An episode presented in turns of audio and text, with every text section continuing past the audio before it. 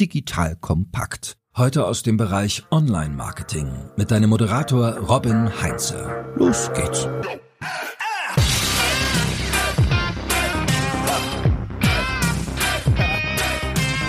Unternehmen leben von vertrauensvollen Beziehungen und ihren Gesprächen. Das sagt Susanne Jacobs. Heute kannst du von den Marketing- und Vertriebsmethoden von einem Unternehmen lernen, das diese Idee seit über 30 Jahren erfolgreich lebt. Orthomol ist durch die Empfehlungen von Ärzten und Apothekern groß geworden und hat seinen Vertrieb kontinuierlich weiterentwickelt. Heute verbindet das Unternehmen die etablierten klassischen Kanäle mit einer erfolgreichen digitalen Strategie und schafft es damit, die Marke kontinuierlich weiterzuentwickeln, unterschiedlichste Zielgruppen über den richtigen Kanal zu erreichen und damit auch ein stabiles Wachstum zu erzielen. Liebe Hörerinnen, liebe Hörer, ich bin Robin Heintze, Mitgründer und Geschäftsführer der Online-Marketing-Agentur morefire. Wenn du wissen möchtest, wie Orthomol es schafft, Marketing und Vertrieb über viele verschiedene Kanäle und über unterschiedlichste Zielgruppen zu verbinden, dann bleib dran, denn bei mir ist heute Dennis Inden-Lohmar, Bereichsleiter Digital Business und CRM von Orthomol. Dennis, danke, dass du dir für mich und vor allem auch für die Hörerinnen und Hörer die Zeit nimmst. Ja, gerne. Hi Robin. So, Dennis, Apotheker, sind das eigentlich auch nichts anderes als Influencer? Wie würdest du das sagen? Ich würde sagen, die Influencer im weißen Kittel, sehr vertrauensvoll. Ja, also man muss ganz ehrlich sagen, Apotheker, ich glaube, sie wollen selbst nicht mit Influencer, und das Fachwissen ist natürlich auch eine ganz andere Ausbildung, viel größer, aber ja, sie sind unsere Influencer im Markt, die unsere Produkte empfehlen, beraten, aber nicht nur unsere Produkte seit Jahren und somit eine, sagen wir mal, in Deutschland vor allem ein soziales, flächendeckendes Netz abbilden, mit, glaube ich, ungefähr 19.000 Apotheken in Deutschland. Okay, also können wir sagen, Orthomol macht seit 30 Jahren Influencer-Marketing. Machen wir gerne, ja. Nehmen wir so an. Ja. Sehr schön. So, für alle, die Orthomol noch nicht kennen, kannst du mal irgendwie kurz ein paar Sätze dazu sagen, was ihr macht? Wichtigsten Zahlen, Daten, Fakten, dass man einmal einen Überblick hat, wer ihr eigentlich seid und was ihr so tut. Ja, gerne. Orthomol Vertriebs GmbH, genau genannt, sitzen in Langenfeld zwischen Köln und Düsseldorf, haben 440 Mitarbeiter. Davon muss man auch sagen, deswegen auch das Vertriebsmodell, 100 im Außendienst, auch da am stärksten die Gruppe vertreten ist. Wir betreuen 8.000 Apotheken direkt mit diesem Außendienst. Wir wachsen, wie du auch gesagt hast, zum Glück stetig. Wir haben mittlerweile 31 Produkte in unserer Palette, und ich sage immer ganz gerne, manche sagen, ja, Orthomol, ja, kenne ich, sage ich, ja, die blaue Wand in der Apotheke, und dann sagen, kenne ich, habe ich schon mal gesehen. Also wenn man in die Apotheke geht, wer es nicht kennt, einfach mal drauf achten, eine große Reihe, eine große Wand von blauen Produkten, das sind wir, und das ist so das größte Wiedererkennungsmerkmal, unsere blaue Packung, und somit kennen uns die Leute, und das ist auch die Marke. Wir sind da so gleich Unternehmen, Dachmarke und Produktmarke, quasi Produkt, ja, im gleichen Namen, und das ist das, wie man es erkennt, genau, im Markt. Ja, und wer die blaue Wand noch nicht gesehen hat, ansonsten einfach mal in den Podcast-Episoden ein bisschen nach hinten scrollen. Nils Glagau, der Orthomol-Chef, dein Chef, war ja auch schon bei uns, und der ist ja auch bekannt durch Höhle der Löwen, also insofern sieht man schon, wie umtriebig ihr als Unternehmen auch seid. So, und du hast jetzt gerade auch schon geschildert, ihr habt wahnsinnig viele Leute im Außendienst, das wird wahrscheinlich viele der Hörerinnen und Hörer auch überraschen, weil es eher auch ungewöhnlich ist. Kannst du mal so ein bisschen schildern, wie das Vertriebsmodell, mit dem ihr groß geworden seid, ausgesehen hat? Also so, wie sieht eure Vergangenheit und Gegenwart da aus? Ja, ich bin selbst jetzt bei Orthomol, glaube ich, bald 9 Jahre, und das kann ich vor allen Dingen von den letzten 9 Jahren sprechen, aber sagen wir auch von der Gründung, das ist ja bei uns, wenn wir uns rein, wir sind ja ein Familienunternehmen noch dazu gesagt, das heißt, bei uns hängen noch die klassischen Schaukästen, wo man sich von 1991 bis jetzt quasi, ich glaube, irgendwann hat es aufgehört ein bisschen, aber so durchblicken kann, und ja, das Vertriebsmodell war immer schon gleich, einen starken Außendienst mit einer guten Bindung zu den Fachzielgruppen, unsere Produkte in den Markt zu bekommen. Und damals, muss man auch ganz ehrlich sagen, haben wir den Markt auch gemacht. Nahrungsergänzungsmittel, das gab es so noch nicht. Mittlerweile, glaube ich, wenn man das hört, gibt es viele Player, viele unterschiedliche Strategien. Und ja, das ist so für uns weiterhin, wenn man sagt, das Vertriebsmodell mit den 100 Leuten, mit dem Außendienst, jeder, der auch noch weiß, was so ein Außendienst bringen kann und aber auch was kostet, muss man natürlich auch sagen, ist bei uns so, haben wir einen Fokus drauf, und das funktioniert, das ist unser Businessmodell, und hat uns, glaube ich, auch in jeder Umfrage, die wir mit Apotheken machen, sind wir unter den Top, sagen wir mal, 5, wo wir unser Außendienst genannt wird, für ein gutes Apothekenmarketing. Aber nicht vergessen auch die Ärzte, die wir betreuen, auch in unserem Außendienst. Und ihr seid dann eben mit dem Vertriebsmodell groß geworden, also über Apotheken und über Ärzte, aber das ist ja mittlerweile so, wir haben jetzt das Jahr 2022, hat sich ja auch stark weiterentwickelt bei euch, also so dieses Thema Multichannel, Omnichannel ist ja schon was ihr auch ja quasi in der DNA dann mittlerweile auch mit drin habt, wenn ich das richtig wahrnehme. Ja, also ich glaube, jeder, der aus so einer vielleicht Unternehmen Unternehmenskultur kommt, die ein klassisches B2B-Modell gefahren hat und zu sagen, wir sind auch noch B2B zum Großteil, ich würde mal sagen 95% mit Orthomol, also wir sind Apotheken-exklusiv, haben wir uns trotzdem da weiterentwickelt, indem wir natürlich, wenn man sich mal jetzt das Verhalten und die Player guckt, Amazon, ein Douglas hat jetzt das Abo gekauft, wer sie alle kennt, die Gorillas, der Apotheken First Aid, die jetzt gerade super viel Werbung machen, das Verhalten hat sich einfach geändert und somit haben wir uns auch dementsprechend angepasst. Wenn ich nochmal gucke und manchmal auch Gespräche führe, vor allen Dingen jetzt für die Branche, muss ich sagen, sind wir mit einem, wir haben gestartet mit Digital Marketing, jetzt nennen wir es Digital Business und CRM, mittlerweile 14 Leuten bei uns im Team und auch der Relevanz, die selbst Unternehmen bei uns manchmal einer gar nicht glauben, sagt, was machen die eigentlich da? Marketing macht auch Reklame und was macht man jetzt digital und wann sehen wir endlich den Erfolg? Messbarkeit ist natürlich ein Thema, gerade Omnichannel, wenn du es so schön sagst, Attribution, aber wir bereiten uns und auch vor allen Dingen auf viele Dinge vor, aber auch nehmen auch viele Dinge jetzt schon mit, muss man sagen, hat sich da viel gewandelt, auch von dem Know-how her, meines Teams vor allen Dingen auch oder auch im Unternehmen viel gewandelt. Wir bedienen natürlich noch hauptsächlich unseren Außendienst und unsere Kunden, aber auch da fahren wir jetzt speziell für meinen Bereich kein Direct-to-Consumer-Strategie, aber wir wollen ein bisschen näher an die Endverbraucher kommen, um genau eben diese verschiedenen Modelle, die es mittlerweile gibt, mit diesem Omnichannel, wie du es auch sagst, oder auch die Partner selber mehr nicht macht, aber sagen wir mal, wenn man ein Vertriebsmodell dem Handel komplett überlässt, verdient man auch ein bisschen ja auch die Nähe zum Kunden, sagen wir mal, auch das Feedback. Wir kriegen es ja natürlich an, aber das aufzubauen ist uns sehr wichtig und natürlich auch mit unseren Partnern, mit neuen Partnern, Versandhandel, Apotheken, wie die sich weiterentwickelt haben mittlerweile. Da spricht man auf einem anderen Level und da spricht man über andere Themen, da spricht man über Vermarktungskampagnen. Das war früher, hat man rein über Margen gesprochen und WKZ, wenn man das noch so kennt, und mittlerweile spricht man über Mediakampagnen und die agieren ja fast schon wie Mediaagenturen oder Media Campaigns ist das ja, ich weiß gar nicht, wie viel Geld die mittlerweile ja auch damit machen. Wenn man die anderen Partner guckt, wie Amazon, ein Großteil, das, wo wir da mit denen zusammenarbeiten. Ne? So, genau. Du hast es gerade schon angesprochen, auch dieses Thema Direct-to-Consumer. Also wenn ich mir den Nahrungsergänzungsmittelmarkt anschaue, wir sind selbst als Agentur in dem Segment, haben wir auch schon seit einigen Jahren immer wieder Kunden begleitet auch. Und da sind ganz viele Direct-to-Consumer-Brands ja auch mit entstanden. Und ihr sagt jetzt so, wir machen keinen Direct-to-Consumer-Markt, wir verkaufen nicht direkt selber in unserem Shop, sondern wir fahren da ein B2B, beziehungsweise ist ja im Endeffekt ein B2B2C-Ansatz. Woher kommt das? Warum sagt ihr nicht, die Apotheker, die Marge können wir uns sparen, wir holen die Leute bei uns selber in den Shop? Was ist so ein bisschen der Hintergrund?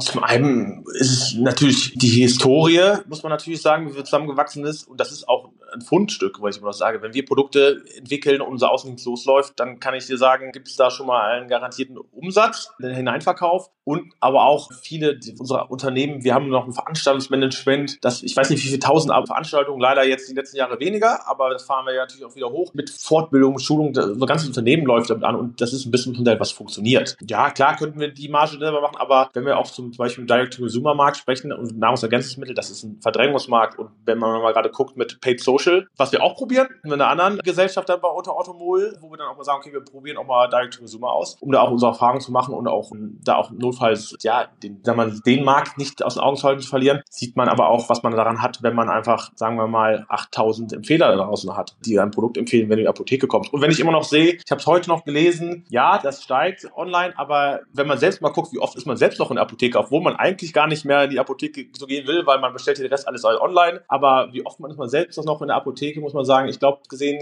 von 10 Leuten kaufen immer noch 9 in der Apotheke. Liegt da natürlich auch der Umsatz noch viel und unsere Beziehung ist uns sehr wichtig zu den Apotheken, muss man noch weiterhin sagen, und das Fachzielgruppen, und das klappt auch sehr gut, ja. Ja, du hast gerade gesagt, ihr habt 8000 Empfehler da draußen, die vor allem auch halt eben eine sehr große Credibility und sehr gute Reputation haben, und wahrscheinlich wäre dann die Marke Orthomol auch etwas schlechter gelitten bei denen, wenn ihr auf einmal in den massiven Wettbewerb zu denen gehen würdet, weil so würde es wahrscheinlich wahrgenommen werden. Ja, also klar, es machen andere, es bereiten sich auch viele darauf vor, muss man auch sagen, und das ist auch das Thema, wie du sagst, Omnichannel, ich glaube, da wird ein massiver Umsatz wird auch in der Apotheke bleiben, aber Apotheker wissen auch in der Hinsicht, wenn man sich guckt, was gibt es für Player, dass sich da wird immer das große, das E-Rezept rum, jetzt wurde es, glaube ich, dieses Jahr wird wieder nichts gesagt, das ist ein bisschen ein Thema, aber es schwirrt so nach 3 Jahren rum, wenn das wegfällt, wie viele Leute kommen dann noch in die Apotheke, da wird noch ein großer Teil von bleiben, aber ist auch das Thema, und das ist das Thema, was man auch immer ein bisschen dann hier versucht, in der Unternehmenskultur zu sagen, nicht wir entscheiden das eigentlich, sondern das entscheidet irgendwann der Kunde, und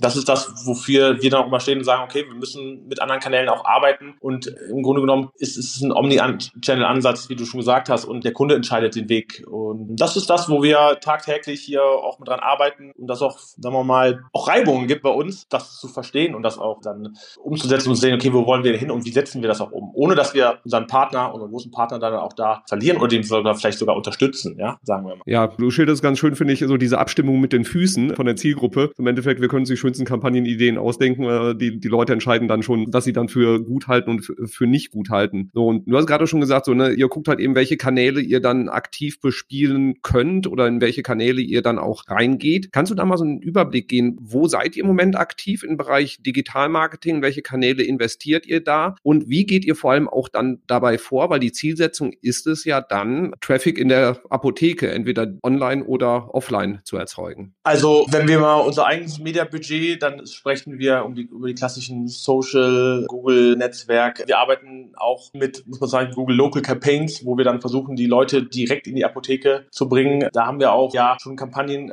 immer wieder gemacht. Da versuchen wir vor allen Dingen auch punktuell Apothekenaktionen, die wir dann immer wieder haben, auch zu unterstützen, um dann da das hochzufahren. Wir sagen dann, die Leute in die Apotheke zu bringen. Die Messbarkeit von Google, da kann man sich immer drüber dann streiten oder nicht, aber wir sehen natürlich auch da, dass wir dann Traffic erzeugen, nennen wir es mal so. Wir versuchen natürlich vor allen Dingen mit unseren Kampagnen, das ist weiterhin halt dann, also wie gesagt, das ist klassische Online-Marketing von Direktbuchungen, aber vor allen Dingen auch über ja, das Google-Display, Social, wo wir da unser Budget einsetzen, versuchen wir natürlich erstmal unseren Touchpoint, die Suche Leute auf unsere Seite zu bekommen. Natürlich wollen wir die Leute dann auch in die Apotheke bekommen. Somit arbeiten wir dann mit einem Apothekenfinder auf unserer Seite. Wir arbeiten auch mit zum Beispiel das Dienstleister Commerce Connector, wo wir auch einen Pixel auf den Versandhandelsseiten einsetzen können, wo wir sagen können, okay, wie viel kriegen wir dann vielleicht auch zurückgespielt? Wir wissen alle, das ist nicht die klassische Journey, die wir uns so wünschen, weil wir kennen alle, wenn der Kunde das Produkt bekommen hat, geht der hochwahrscheinlich zu Google und macht da erstmal einen Preisvergleich und Shopping und danach ist das mit Tracking oder Messen dann für uns dann vorbei. Aber wir können so zumindest Journeys abbilden und Möglichkeiten abbilden und dann auch dann bewusst in Kampagnen zu steuern und sagen, okay, pass auf, da ist halt, wir haben halt leider nicht die harte Conversion, wir bauen sie uns so nach und können sagen, okay, wir skalieren dann in die Kampagne rein, weil wir sehen gerade zumindest Apothekenfinder wird ein Uplift haben. Wir können auch bis sehen, welche Apotheke ausgegründet, wir können auch bis sehen, ob es in Google Maps dann geöffnet worden ist. Was passiert dann bei den Versandhändlern? Oft dann aber auch so, dass wir das aufnehmen, dass wir dann aber meistens Retail-Kampagnen nochmal den Point of Sale dann aber auch zum Beispiel im Versandhandel dann so abstimmen und dann, das ist auch eine Arbeit von uns zu sagen, pass auf, hochbieten ist in der Phase vielleicht blöd, wenn wir die gleichen Keywords belegen. Welche belegen wir, wie belegen wir und welchen Part des Funnels, der eigentlich ja klar ist, aber das ist nochmal so eine Abstimmungssache, wir sagen, zu welchem Zeitpunkt übernehmen wir dann auch der Versandhandel oder auch unsere Partner, ja, sagen wir es mal so generell. Das heißt, ihr lasst die, sage ich mal, Keywords zum Beispiel im Bereich Search, die kurz vor der Kaufentscheidung stehen, dann auch eher den Versandhändlern, weil ihr ja auch gar nicht dann dieses Kundenbedürfnis befriedigen könntet und halt eben dann auch in den Wettbewerb mit denen gehen würdet und im Endeffekt Google der Hauptgewinner wäre. Verstehe ich das richtig? Genau. Macht ja total Sinn, außer für Googles Aktionäre natürlich, dass man da halt einfach auch guckt. Ihr bietet ja, wenn die Leute ganz konkret nach einem Produkt plus kaufen, irgendwie suchen oder Preis oder sowas, dann seid ihr halt ja auch die falsche Anlaufstelle für diese potenziellen Kunden. Ja, genau. Wir haben immer noch diese jetzt bestellen bei uns auf der Website stehen, wenn jetzt einer die Website anguckt und sagt, ja immer, ihr habt ja trotzdem ein CTA jetzt bestellen, dann auf eurer Seite, das ist halt diese, wo wir dann entweder erstmal auf die Möglichkeit unserer Apotheken bieten, wo man so Produkte finden würde, oder dann aber auch zu Online-Partnern versuchen. Das bieten wir schon an, aber auch ganz ehrlich, da sind wir dran mit dem AB-Test und sagen, erwecken wir nicht wirklich auch dann, dass man bei uns kaufen kann, man kann nicht kaufen und es ist dann eher sogar eine Kundenunzufriedenheit, ob wir das nicht anpassen und ändern. Das sind so Themen, da gibt auch viele, viele Dienstleister und Partner, die dann ihre Lösungen da anbieten würden, wo wir sagen müssen, so ganz zufriedenstellend ist es dann nicht, wenn du jetzt bestellen hast, dann denkt der Kunde auch, okay, jetzt kann ich bestellen. Und bei keiner Lösung, selbst wenn es gibt auch Möglichkeiten, wo man ja dann in der Apotheke selbst bestellen kann und dann der Bote entweder losfährt oder man sich aus der Apotheke abholen kann. Da, wenn man mit Apotheken zusammen, das hat zum Beispiel eine Zeit lang mit Fax funktioniert, da hat der Apotheker einen Fax bekommen und dann alleine fängt es da schon an. Und hat er den Auftrag angenommen? Nee, hat er nicht. Okay, dann hat der Kunde, das ist nicht das, glaube ich, wo der Kunde heutzutage eigentlich hin will und deswegen haben wir das auch irgendwie dann auch sein lassen. Und jetzt fragen wir uns auch gerade aktuell mit jetzt bestellen, ist es das so das Wahre oder sollten wir uns da nicht mal gucken, ob wir uns, also zum Beispiel auch die Kampagnen optimieren wir immer mehr nach Leads, ganz ehrlich auch dazu sagen und sagen, lass uns fokussieren darauf, dass wir unseren Kunden kennenlernen, dass wir mit unseren Kunden arbeiten, dass wir die Brand im Fokus stellen, dass wir das machen, anstatt diesen, wie du sagst, halt den Lauer-Funnel, weil wir können es ja nicht faktisch nicht ausliefern. Ne? Ja, ich frage mich auch gerade, wie man dann eine Faxbestellung ins Attributionsmodell einbaut. Ja, wird auch schwierig. Ja. Was mich mal interessieren würde, auch in dem ganzen ganzen Kontext, weil es jetzt gerade schon als Kanäle gesagt hat, Search natürlich mit dabei, Social mit dabei. Ich weiß, dass ihr im Bereich Social ja auch extrem viel mit Influencern getestet habt, viel experimentiert habt und da auch sehr aktiv seid. Kannst du da so ein bisschen Einblick geben, was ihr da gemacht habt, wie viel gemacht habt und wie wichtig der Kanal auch jetzt heute noch für euch ist? Also generell muss ich erstmal sagen, das macht bei uns dann die Unternehmenskommunikation noch mit drin, die das Influencer-Marketing hat, aber wir arbeiten natürlich eng mit denen zusammen, weil bei uns fängt es an mit Bitte, dass der Tracking-Link wir erstellen den und eingebaut wird, dass wir auch die Kampagnen messen können und so weiter und so fort. Wo linkt der da hin? Aber also vor, kann ich sagen, ich weiß nicht, 6 Jahren haben wir Influencer-Marketing, das können wir nicht machen, weil, muss man sagen, Orthomol unterliegt der Health Claim-Verordnung. Das heißt, der Influencer dürfte, also wenn der Influencer sagen würde, Orthomol immun, seitdem hatte ich keine Erkältung, dann müssten wir ihm eigentlich sagen, tut uns leid, das darfst du so nicht sagen. Du kannst sagen, unterstützt dein Immunsystem und dann bitte sagen, Vitamin C unterstützt dein Immunsystem. Das war immer sehr schwierig für diesen Markt. Aber wenn man mittlerweile sich den Markt, also für uns als Marke und wo wir herkommen und wie man unsere Materialien, wie wir auch kommunizieren, ja, und das muss man auch sagen, war dann schwierig. Aber wir haben nach und nach haben wir das auch mal mit anderen Brands, die wir dann zum Beispiel in unserem Portfolio haben, die aber vielleicht dann kein Apothekenbrand ist oder dass man dann da jetzt aufsehenerregend mal probiert, nach und nach, und haben uns da geöffnet und haben gesagt, das klappt ganz gut für uns. Leider fehlt uns weiterhin noch dann sagen, okay, Conversion-Möglichkeit, weil jeder, glaube ich, der mit Influencer in Zusammenarbeit weiß mittlerweile, was so eine Influencer-Story kostet, und dann sprechen wir von einem sehr hohen TKP, und ohne dann aber auch einen Verkauf messen zu können, dass gerade Familienunternehmen, wenn ein Chef kommt und sagt, wir machen für die Influencer-Kampagne, der macht 3 Stories und wir zahlen 45.000 € und ich sage, dafür haben wir aber so und so viele Impressions und x an vielleicht Newsletter-Abonnenten, selbst da wird es doch schon schwierig, sagt er, okay, gut, dann gebe ich das Geld vielleicht woanders aus. Aber wir arbeiten immer mehr jetzt damit, wir machen das immer mehr, das klappt vor allem fürs Branding, und muss sagen, Orthomol ist auch eine Marke, wenn man dann jetzt mal Influencer guckt, unter, sagen wir mal, eine Promi-Marke bekannt dann. Jeder hat schon mal irgendein Orthomol-Produkt gehabt, einer hat mal Kontakt mit Orthomol Sport, weil er mal Sportler war, und so weiter und so fort. Und das heißt, wir haben da einen guten Kontakt und haben da auch ein Beziehungsmanagement und arbeiten mit denen auch als Empfehlern dann eher in der Richtung zusammen, ohne dass wir dann natürlich jetzt sagen, okay, wir können jetzt messen, wie viele Leute dann dadurch in die Apotheke gegangen sind. Was jetzt ganz gut kommt, wo wir vielleicht auch mal später darüber sprechen werden, ist das Thema, wir haben eine Loyalty-App, da können wir dann auch zum Beispiel darauf hinlenken und sagen, ja, der Orthomol hat jetzt, also eher auf die Service-Gedanken gehen oder auch jetzt mit unserer Lead-Generierung, mit Proben bestellen, sowas, was wir alles dann haben, wo wir sagen können, okay, dann können wir auch ein bisschen mehr Conversion messen als das, und deswegen machen wir relativ viel mittlerweile da, von hin reines Produktsponsoring, das muss man sagen, bei Orthomol Sport zum Beispiel, unsere Influencer sind ja Sportler, das ist was ganz anderes, und da muss man sagen, ist dieser Influencer-Markt noch nicht so versaut, wenn ich mal so sagen darf, von Preisen, also das heißt, da arbeiten auch viele Olympiathleten, viele Sportler auch einfach von reines Produktsponsoring, bis hin natürlich Budgets, die wir haben, wo wir dann Orthomol Natal gucken, wenn es dann auch noch passt und der Creator, sagt man ja, dann schwanger ist, dass wir da Kampagne machen und das begleiten und er unser Produkt dann in dieser Zielgruppe näher bringt, nutzen wir das aber mittlerweile sehr stark und es klappt auch sehr gut. Leider ohne die messbare Conversion, aber da ist zum Beispiel mit Partnern wie zum Beispiel, wenn man ja sieht, First Aid oder Rates, die ja sehr viel machen, die ja auch aus Apotheken liefern, hätten man zum Beispiel Möglichkeiten, ja da in dem Bereich auch mehr Messbarkeit zu schaffen oder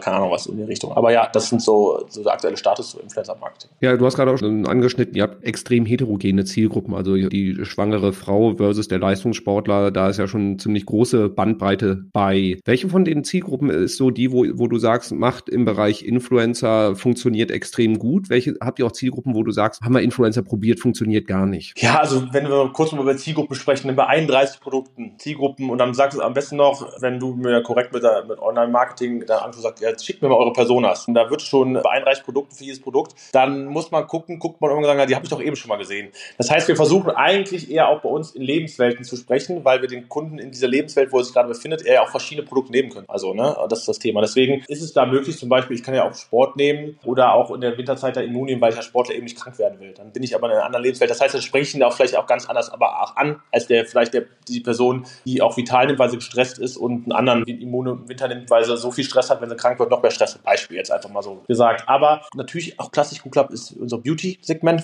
Das klappt gut bei Influencern. Ich glaube auch, weil das einfach auch diese Zuhausefühlung gut erklärt wird. Was aber natal auch, das Thema Schwangerschaft ist natürlich ein Thema. Alles das, wo ich sagen muss, man sie auch abholt und die Authentizität gegeben ist in den Lebensmomenten, klappt dann gut. Und was dann nicht so gut klappt, sind dann, wo es dann medizinischer wird. Also so ein Osteo, wo man über Knochenunterstützung spricht, oder ein Tendo, wo man über, das ist ein Produkt, auch viele Sportler bei gewissen Belastungen für Bänder und sowas halt, da wird es halt schwieriger, das zu erklären und das der Welt zu holen. Dann, da gibt es auch ganz ehrlich, fühlen sich auch Influencer unwohler, weil natürlich jeder aus seinem Leben uns erzählen will. Und deswegen ganz klar Beauty, Sport, Natal, Produkte, die so im Lebensalltag und auch wieder Content generell im Leben geben und oder vielleicht in der Lebenssituation sind, ganz gut. Ja, du hast jetzt gar nicht die Junior-Variante erwähnt. Dann mache ich jetzt mal einfach den Influencer für euch. Meine Kinder lieben diese Orthomol Junior. Das sind für alle Hörerinnen und Hörer, die das nicht kennen, das sind so Tabletten. Das heißt, ist Tabletten richtig so in Rennautoform. Meine Kinder lieben die. Ja, das stimmt. Das habe ich auch gerade gesagt, darüber nachgedacht. Wir haben jetzt auch noch eine Junior-Vision, dass vor allen Dingen so Augenbelastung, Blaulicht und so Tage, also das ist ein bisschen noch ältere Zielgruppe. Ja, ist eine enorme, ist auch möglich.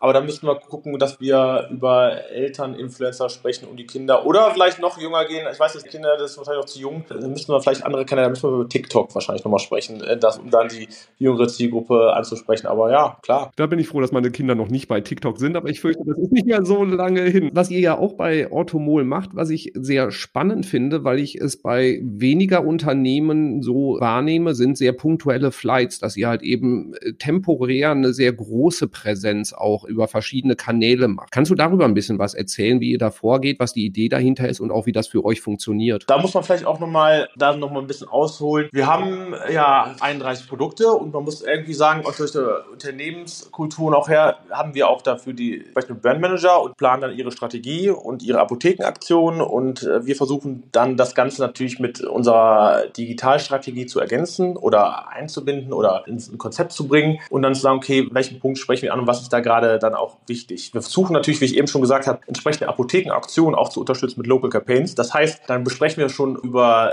punktuelle Flights, weil die Apothekenaktionen bei uns nicht parallel an der Apotheke stehen, sondern hintereinander. Ja, also bei uns ist quasi Premium-Pakete, die wir haben mit unseren großen Partnern, die werden auch schon jetzt quasi im Sommer verkauft für das nächste Jahr quasi und damit ist das schon vorgegeben, weil wir das natürlich unterstützen wollen, weil wir natürlich dieses Thema haben, Omnichannel, wenn du eine Präsenz hast in dann x-tausend Apotheken, möchtest du natürlich auch eine Visibility schaffen online und der Kunde sich erinnern, das muss ich ja mit dir nicht drüber sprechen oder wie oft man den Kunden ansprechen muss, damit er zum Kauf dann kommt und so weiter und so fort. Das heißt, das gibt das schon vor. Das heißt, das ist für unsere Unterstützung gut, weil wir auch dann einen Fokus setzen können, auch vor allen Dingen eine Content-Produktion, muss man auch nochmal sagen, so einfacher ist, weil auch da muss man sagen, kommen wir aus dem Bereich, eher aus dem Apothekenmarketing, also her. Wenn man auf einmal guckt, wenn man Direct-to-Consumer macht, wie oft, wie viel Content-Ads man braucht, wie schnell, wie das ändert, das wieder weg. Diese Schnelligkeit ist da für uns, wir können uns konzentrieren auf gewisse Punkte, wir können uns konzentrieren auf gewisse Ziele auch, wo wir aber jetzt gerade sehen, das klappt ja so gut, weil wir dann kannst Startseite anpassen und so weiter, Landingpage, sowas, das klappt sehr gut für so ein Unternehmen wie Orthomol, das dann arbeitet, also wir arbeiten nicht agil, also das muss man sagen, das klappt dann ganz gut für die Planung auch. Was wir aber zum Beispiel jetzt sehen und gucken, Jahreszeiten, also zum Beispiel Immun ist erkältungswellenabhängig. So, und dann haben wir den Flight geplant und dann ist keine Erkältungswelle. Jetzt könntest du sagen, jetzt halten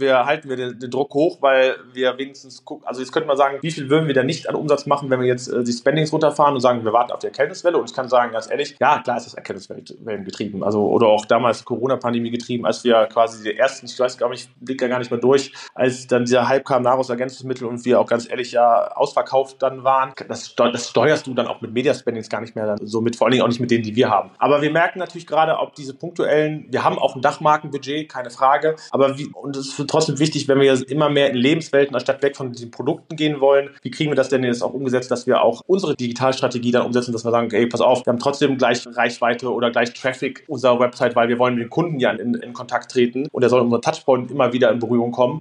Da ist das Produkt für uns erstmal jetzt vielleicht nebensächlich oder nicht nebensächlich, aber vielleicht wenn der gerade nicht funktioniert, weil wir immun gerade runterfahren, weil es draußen 20 Grad sind. Das ist das, wo wir, glaube ich, uns noch ein bisschen optimieren müssen. Ansonsten klappt das sehr gut. Vor allen Dingen, sagen wir mal, kein Massenbudget, Medienbudget zu haben, das punktuell auszusteuern. Das ist ja auch das Thema. Also man muss sagen, unser Hauptbudget liegt allein schon im großen Außendienst und unser Apothekenmarketing. Wenn wir mal einen TV-Spot, was wir vor 2 Jahren das erste Mal gemacht haben, dann ist das schon was Besonderes für uns. Wir fahren da mit keinem schlechten Budget, aber wir müssen das uns auch so einteilen. Und auch so dann natürlich immer wieder die Performance in diesen Kampagnen überprüfen. Und das wäre für uns, wenn wir das, glaube ich, gleichzeitig machen würden für alle Produkte, ich glaube, da würden wir aktuell mit der aktuellen Prozessen bei uns auch ins Schleudern geraten, glaube ich, auch ein bisschen.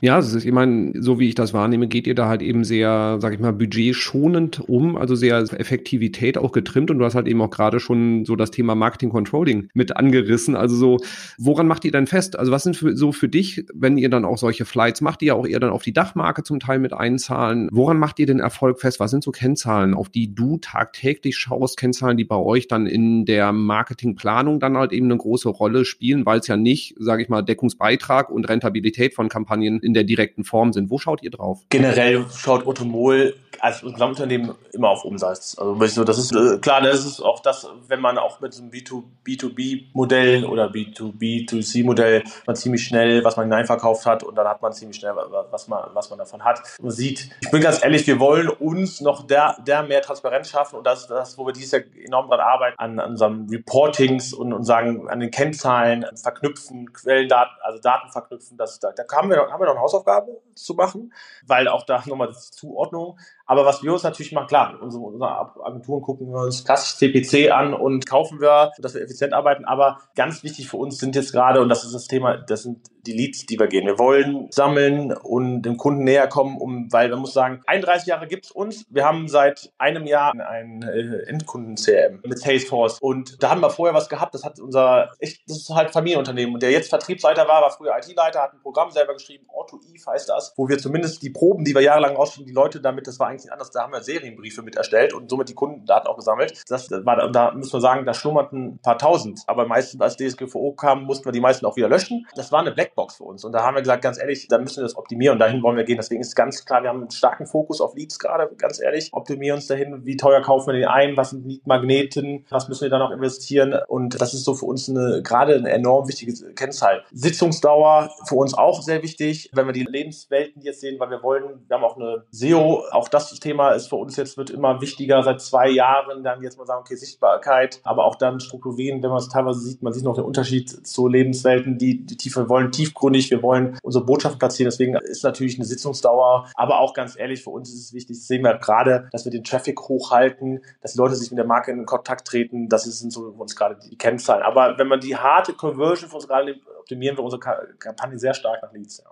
Ja, das war auch der Grund, warum ich dieses Zitat zum eigenen gewählt habe. Also dieses Unternehmen leben von vertrauensvollen Beziehungen und ihren Gesprächen. Und ihr habt ja die Gespräche mit euren Kunden quasi indirekt bisher durch die Apotheker geführt. Und wie du es jetzt auch gerade so schön geschildert hast, ihr wollt und ihr müsst ja auch den direkten Kundenzugang bekommen, um besser zu verstehen, was die Leute eigentlich wollen. Spannend, dass nach 31 Jahren oder beziehungsweise seit 30 Jahren dann das Thema CRM endlich mal auf die Agenda kommt. Ich glaube, das Thema ist für viele wahrscheinlich, wenn ich so drüber nachdenke, extrem spannend, weil ich mir vorstellen kann, dass viele Unternehmen, die Endkunden als Zielgruppe haben und bisher über den Fachhandel, ob es Apotheken oder halt eben den klassischen Einzelhandel verkauft haben, genau die gleiche Herausforderung haben. Vielleicht machen wir da nochmal einen kleineren Deep Dive in einer separaten Session, wo wir das Thema CRM und vor allen Dingen auch Datenzusammenführung, von der du auch gesprochen hast, dann nochmal ein bisschen tiefer beleuchten. Ich glaube, das wird den Rahmen heute sprengen.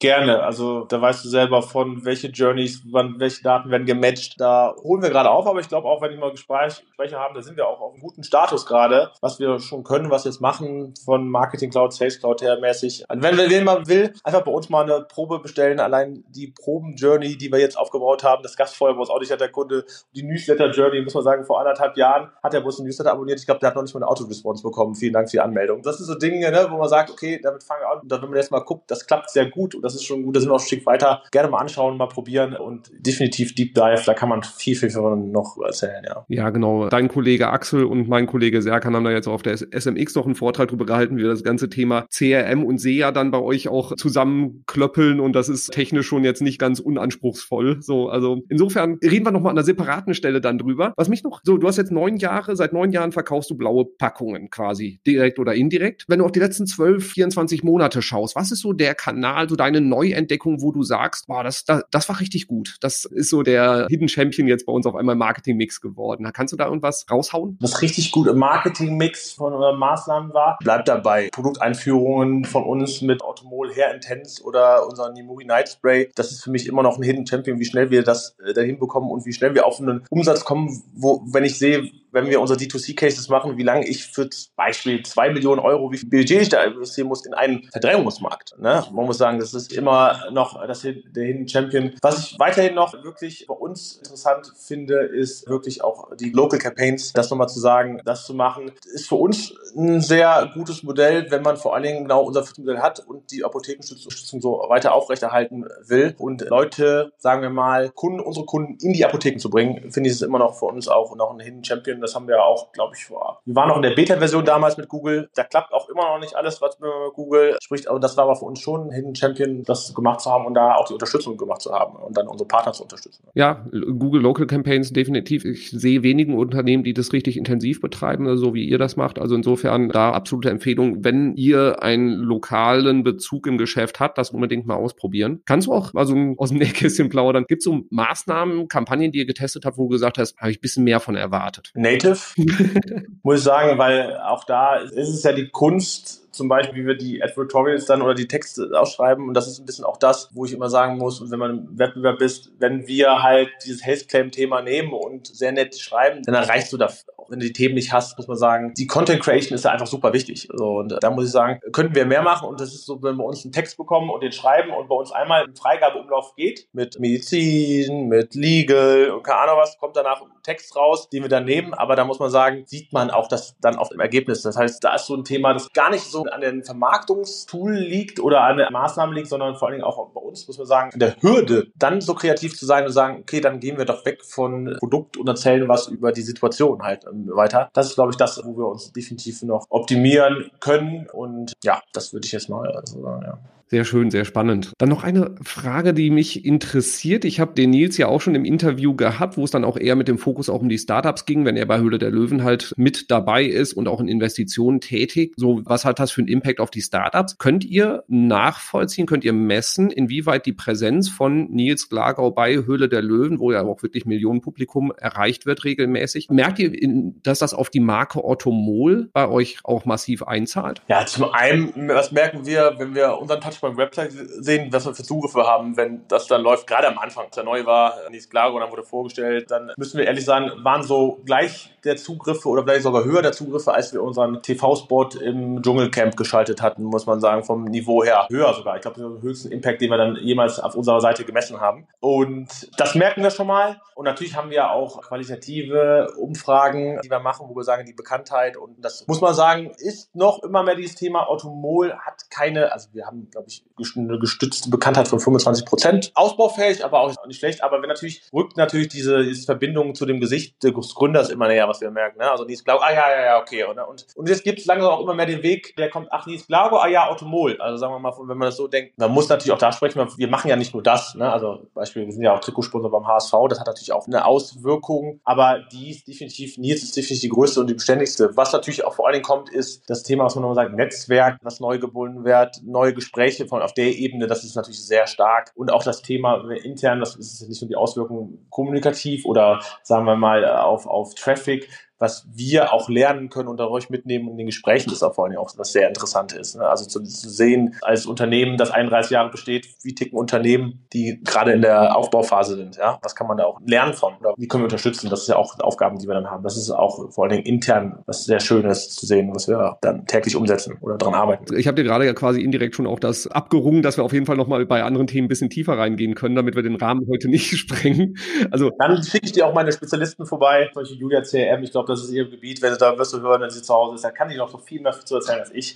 Axel mit den Kampagnen und so weiter und so fort. Machen wir. Ja, sehr schön, sehr schön. Und ich glaube für alle, wir packen mal einen Link in die Shownotes, wo es dann darum geht, das CRM auch kennenzulernen, also sprich Probenanforderungen, um mal dann auch so die Journeys zu durchlaufen. Ich glaube, das macht Sinn, oder? Ja, klar. Jeder gerne Probe bestellen. Wir haben verschiedene Produkte. Schaut mal vorbei. Sehr schön. Packen wir alles in die Shownotes, damit die Hörerinnen und Hörer nichts verpassen. Und wenn ihr konkrete Fragen habt, weil dieses Thema Multichannel, Omnichannel plus CRM, eigene Kundendatenbank aufbauen. Ich glaube, das interessiert im Moment sehr viele. Da haben viele Marken im Moment diese Herausforderung. Also ich habe dem Dennis jetzt abgerungen, dass ich die Experten auch löchern darf dazu. Die wissen wahrscheinlich noch nichts von ihrem Glück. Und wenn du, liebe Hörerinnen, liebe Hörer, dann irgendwie eine Frage hast oder wissen möchtest, wie das konkret aussieht, welche Kennzahlen sie einsetzen etc., welche Tools sie einsetzen, dann schreib mich gerne einfach an, weil dann kann ich genau diese Fragen dann einfach mal weitergeben und dann mit in die nächsten Episoden mit reinpacken. Dennis, wenn man mit dir in Kontakt treten kann, einfach über LinkedIn oder wie machen wir das? Ja, LinkedIn ist auch das beste Portal heutzutage für. Findet ihr mich unter Dennis Inden-Lohmar. Ganz einfach anschreiben, gerne. Wunderbar, weil ihr habt, glaube ich, noch im Marketing auch die ein oder andere Stelle noch zu besetzen. Also insofern, wer da Interesse dran hat, wahrscheinlich auch gerne an dich wenden. Ja, wenn es mich, mein Team betrifft, wir suchen, glaube ich, Werkstudenten gerade, also duale Studenten. Und ansonsten leite ich das auch gerne weiter, klar. Wunderbar. So, dann kommen wir ans Ende. Dennis, vielen, vielen Dank für all den Input und vor allen Dingen, dass du mir auch erlaubt hast, deine Kollegen weiter zu löchern. Und liebe Hörerinnen, liebe Hörer, wir kommen dem Ende nahe. Du solltest nicht vergessen, diesen Podcast zu abonnieren, damit du dann auch die weiteren Folgen nicht verpasst und auch gerne eine großartige Bewertung hinterlassen. Das freut uns immer sehr. Dennis, danke dir für all den Input. Danke dir, Robin. Und dann bis zum nächsten Mal. Tschüss. Ciao.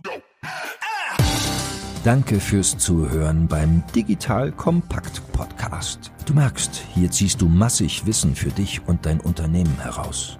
Wenn du mit uns noch erfolgreicher werden möchtest, abonniere uns auf den gängigen Podcast-Plattformen. Und hey, je größer wir werden, desto mehr Menschen können wir helfen.